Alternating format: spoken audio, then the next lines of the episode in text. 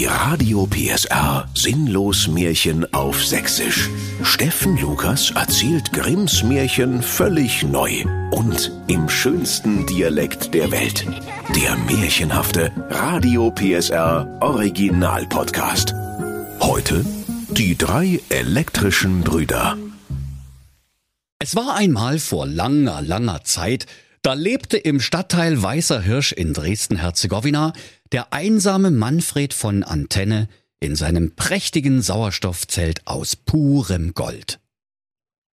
Die Tage und Nächte verbrachte er in seinem weitläufigen Hobbykeller, in den nur ganz selten Licht hineinkam und um den die frische Luft lieber einen weiten Bogen machte. Weil der unermüdliche Technikbastler von Antenne immer nach Lötzinn und nach elektrischem Blödsinn roch, musste er sein ganzes Leben lang alleine bleiben. Denn keine Frau mochte mit ihm zusammen in seinen schmuddeligen Junggesellen-Hobbykeller hinabsteigen. Das unterirdische Gemäuer aus Beton war voll mit Kabeln, Messgeräten, Widerständen, Dioden und Röhren, die sich über die Jahre angesammelt hatten, weil Manfred von Antenne der beste Bügeleisen- und Föhnreparierer im deutschen demokratischen Märchenwald gewesen war. In vielen Jahren als hauptamtlicher Fernsehantennen-Westausrichter im Märchental der Ahnungslosen hatte er es zu einem stattlichen Vermögen an Kabelsalat gebracht.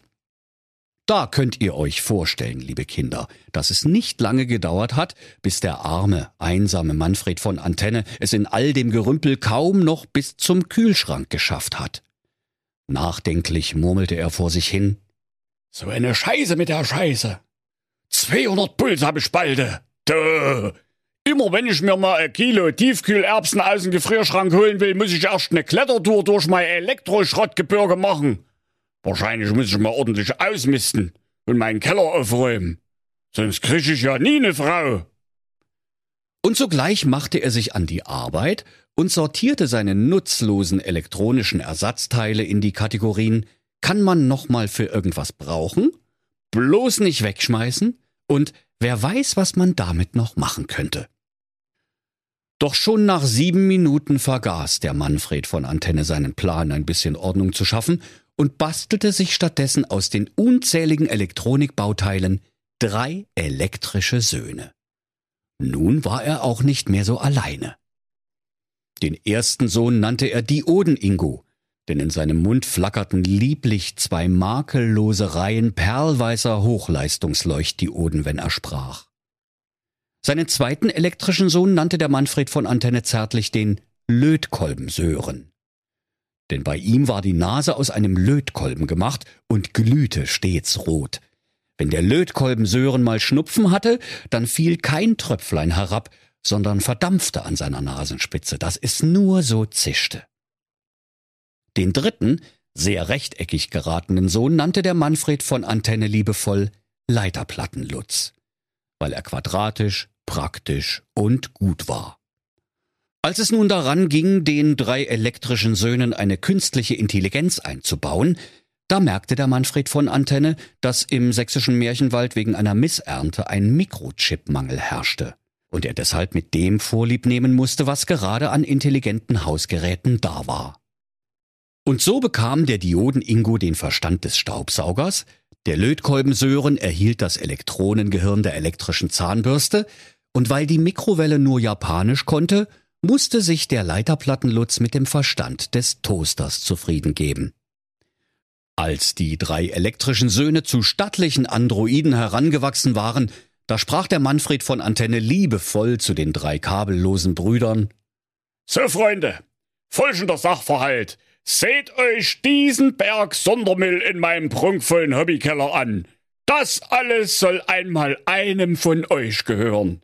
Ihr seid nur alt genug, um auf eigenen Gummifüßen zu stehen, deshalb hinaus mit euch in die weite sächsische Märchenwelt. Seht zu, dass aus euch was Gescheites wird, ihr sollt ja mal nicht enden wie ich. Und wer von euch die steilste Karriere macht, der soll alles das alleine besitzen. Da dachten die drei elektrischen Brüder dankbar. Ja, da kostet ja die Entsorgung mehr, als das Gelümpe wert ist. Danke für nicht, Vati luden an der Steckdose ihre Akkus auf und machten sich auf in die große weite Welt. Bei den Gebrüdern Grimm im Kontrollzentrum der Märchenmatrix fing indessen ein Warnlämpchen an, hektisch rot zu blinken. Jakob Grimm, der am Schaltpult im Märchenwald-Kontrollzentrum gerade ein Nickerchen gemacht hatte, öffnete langsam ein Auge und sprach Hä? Was ist denn hier los? Sein Bruder Wilhelm, der soeben kleckernd einen Zauberpilzjoghurt über der empfindlichen Elektronik des Märchenkontrollpuls löffelte, sagte beruhigend Na wird schon nicht sein, hä? und aß mit vollen roten Backen seelenruhig weiter, während sein Bart vom Joghurt immer weißer wurde. Der erste Sohn, der Dioden Ingo, machte derweil eine Lehre zur Baustellenbarke mit Beleuchtung. Und weil er ein höflicher Roboter war, konnte er gar nicht anders, als bei jedem vorbeifahrenden Auto gute Weiterfahrt zu rufen. Da blinkte er wie eine alberne Weihnachtslichterkette auf einem Plattenbalkon im Märchenwald Neubaugebiet Hellersdorf-Herzegowina. Und bald war er der Beste in seinem Ausbildungsjahrgang.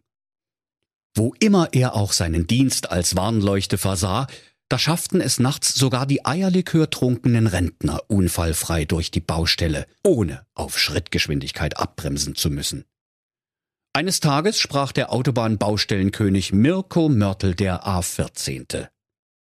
Mein lieber Dioden Ingo, der größte Leuchte im sächsischen Märchenwald bist du nun wirklich nicht, aber als Warnbarke bist du eine Idealbesetzung. Ich ernenne dich hiermit feierlich zum Vollpfosten. Und nun mache, dass du bis zum Armbrot Häme bist. Dein Vati wartet bestimmt schon mit em Tellerchen lecker Schraubenmüsli auf dich. Da blinkte der Dioden Ingo voller Freude, wie das Riesenrad auf der Kleinmesse in Leipzig-Herzegowina am Märchenwald Republik Geburtstag verlor vor lauter Freude einige Tropfen Batterieflüssigkeit und machte sich quietschend und scheppernd im Hopserlauf auf den weiten Weg zu seinem Vater nach Hause. Im Märchen-Matrix-Kontrollzentrum der Gebrüder Grimm war Jakob inzwischen aufgewacht und betrachtete auf einer riesigen Wand voller Bildschirme, auf denen gleichzeitig die unterschiedlichsten Märchen aus allen Ecken des Märchenwaldes abliefen, fassungslos die Übertragung von Märchenüberwachungskamera 16. Wilhelm, hier stimmt was ne. Sag mal, ich erkenne das Märchen überhaupt nicht mehr wieder. Hast du den Bullshit programmiert? Wer denn sonst, du fauler Sack? antwortete der Wilhelm grimm. Du pennst doch eh bloß den ganzen Tag. Ja, aber gucke dir das bitte mal an, sagte Jakob. Seit wann sind denn die drei Brüder selbst gebastelte Roboter aus Schrott? Sag mal, hast du Lack gesoffen oder was? Wieso hast denn du einfach die Mutter weggelassen? Du weißt doch, dass Märchen ohne Mütter immer in die Hose gehen. Die Mutter weggelassen, die Mutter weggelassen, äffte der Wilhelm Grimm schnippisch seinen Bruder nach, und dann fuhr er fort. Wir haben keine Mütter mehr im Lager, weil du aus Kostengründen mal wieder keine nachbestellt hast, du Eibämme. Irgendwann sparst du unsere Firma noch einmal kaputt und in der Werkstatt haben wir nur noch eine einzige böse Stiefmutter. Na und warum hast du die nie genommen? fragte Jakob Grimm. Und der Wilhelm erwiderte ärgerlich. Weil die schon drei Generationen Aschenpuddels, Schneewittchens und Hänsels und Brezels aufgetragen haben. Die ist total lavede. Und gar keine Mutter ist immer noch besser als eine böse Stiefmutter, die ständig Luft verliert. Alle zwei Stunden musste mit der zur Tankstelle aufpusten, sonst hängt die ein Handtuch über das Sofa lehne. Ist ja gut, ich hab's verstanden, sagte der Jakob Grimm zerknirscht. Aber bei Junggesellenmärchen triefelt halt immer die Matrix auf. Jetzt haben wir jedenfalls einen Salat. Junge, Junge, Junge. Selber schuld, zuckte Bruder Wilhelm mit den Schultern. Ach du Scheiße, komm her, Willi, es geht schon wieder weiter. Das musst du sehen rief Jakob, und Wilhelm Grimm erwiderte Warte, ich hol nur schnell Popcorn. Der Lötkolben-Sören hatte vorne den Lötkolben als Nase und hinten einen Tauchsieder, den sein geschickter Vater ihm als Ringelschwänzchen eingebaut hatte, also heuerte er in der Kneipe zum ranzigen Rostbrätel an und wurde der beste Bierwärmer im gesamten sächsischen Märchenwald. Viele magenleidende Senioren dankten es ihm mit reichlich Trinkgeld. Weil er aber einen so hohen Stromverbrauch hatte, sprach eines Tages der Gastwirt, den alle nur Zauberpilsner Peter nannten, Warmes Bier kommt so langsam aus der Mode und deshalb, mein lieber Lötkolben hier hast du ein übertrieben gutes Arbeitszeugnis. Damit kriegst du auch locker eine Umschulung zur Heißklebepistole. Heißesten Dank. Ich könnte wetten, du bist der wärmste von euch drei Brüdern. Da glühte die Nasenspitze vom Lötkolben Sören so rot und so fröhlich, wie der Hintern eines sehr, sehr kleinen Pavians im Zoo der Minis in Auer-Herzegowina. Und er rief, Danke, Meister! Piep, düdelüt! Und hopste lustig seinen Stecker hinter sich herziehend nach Hause zu seinem Vater Manfred von Antenne. Im Kontrollzentrum der Märchenmatrix hämmerte Jakob Grimm inzwischen unablässig mit der Stirn auf die Tischplatte. Aufhören! rief er. Denn derart missglückte Märchenprogrammabläufe in der Märchenmatrix bereiteten ihm regelrecht körperliche Schmerzen, die er wohl mit einem ordentlichen Ei am Kopf übertönen wollte. Sein Bruder Wilhelm reichte ihm schnell zwei Aspirin und einen Eisbeutel, strich sich hektisch seinen Bart, dass die Läuse nur so sprangen und sprach dann Also, ich hol jetzt das Nothämmerchen, dann hauen wir die Scheibe vom Märchenmelder ein und drücken auf Not aus. Dann sprang er behende zum Nothämmerchen, um dem Spuk auf der Stelle ein Ende zu bereiten. Er riss es aus der Halterung und sprintete zu dramatischer Musik in Zeitlupe zum Notknopf. Doch das goldene Nothämmerlein war mit einer schweren Eisenkette gegen Diebstahl gesichert. Und weil der sparsame Märchenbruder Jakob Grimm aus Kostengründen lieber eine etwas kürzere Kette angebracht hatte, so reichte sie leider nicht ganz bis zur Glasscheibe des Märchen-Notausknopfkästchens. Da könnt ihr euch vorstellen, liebe Kinder, wie wahnsinnig der Wilhelm Grimm da auf seinem sinnlos Märchenbuch Volume 2 herumgekaut hat – und wie dämlich der Jakob dazu geguckt hat. Die beiden elektrischen Brüder, die Oden Ingo und Lötkolben Sören, waren indessen zu ihrem Vater Manfred von Antenne in seinen Hobbykeller zurückgekehrt und hatten ihrem Vater ihre Künste vorgeführt. Und als der Vater wieder etwas sehen konnte, nachdem der Dioden Ingo ihn mit dem Flutlicht seiner atomaren Kauleiste voller Hochleistungsdioden geblendet hatte und nachdem er auch das warme Bier verdaut hatte, das der Lötkolben Sören ihm serviert hatte, sprach er zu sich, ja, wahrscheinlich bin ich selber schuld. Hätte ich den beiden Schrotthaufen doch ein paar intelligentere Computerchips eingebaut. Und zu seinen Söhnen sagte er, Ich bin euer Papi.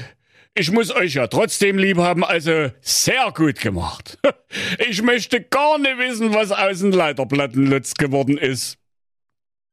Im gleichen Moment flog die Türe auf und der Leiterplattenlutz von Antenne, der das Elektronengehirn des Toasters bekommen hatte, marschierte fröhlich in die Wohnstube und rief Hurra! Ich habe den Pinky Menstruationshandschuh erfunden! Bei den Gebrüdern Grimm brach in diesem Moment helle Panik aus. Beide liefen vor Scham knallrot an denn sie waren im fortschrittlichen Geiste des späten Mittelalters erzogen worden und kannten Frauenprobleme im Allgemeinen nur von der Hexenverbrennung. Aus dem großen Schaltschrank roch es indes verdächtig nach verschmorter Elektronik, und im Sicherungskasten der Märchenmatrix knallten reihenweise die Sicherungen heraus, wie die Sektkorken beim Neujahrsfeuerwerk in Görlitz-Herzegowina. Oh, Kernschmelze im Prozessorkern! rief Jakob mit weit aufgerissenen Augen. Rette sich wer kann! Frauen und Kinder zuerst! schrie Wilhelm aus Leibeskräften. Falscher Text, erwiderte Jakob. Sind doch gar keine Weiber hier. Na gucke dich mal an, giftete Wilhelm zurück. Dann weißt du auch warum.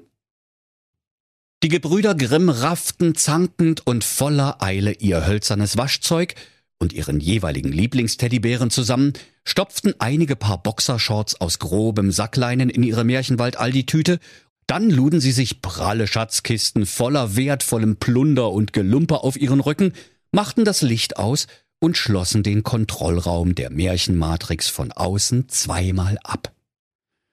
Wilhelm Grimm schluckte sogleich den Schlüssel herunter. Sie hängten noch schnell einen Zettel an die Tür, auf dem geschrieben stand Mir waren's ne. Dann riefen sie sich ein Taxi zum Märchenwaldflughafen und desertierten diskret nach Mallorca-Herzegowina, bis Gras über die Sache gewachsen war. Der Erbauer der drei elektrischen Brüder, Manfred von Antenne, saß währenddessen betrübt in sich zusammengesunken in seinem Hobbykeller und wusste nicht, wem er den großen Altelektronikhaufen vererben sollte, weil seine drei selbstgebastelten Söhne alle in etwa gleich dämlich waren. Nur Leiterplattenlutz mit dem Mikrochip des Toasters, der war besonders peinlich gewesen. Also sprach der Manfred von Antenne Ich hab's! Ich nehm die drei Flitzpiepen wieder auseinander und baue mir endlich eine Frau.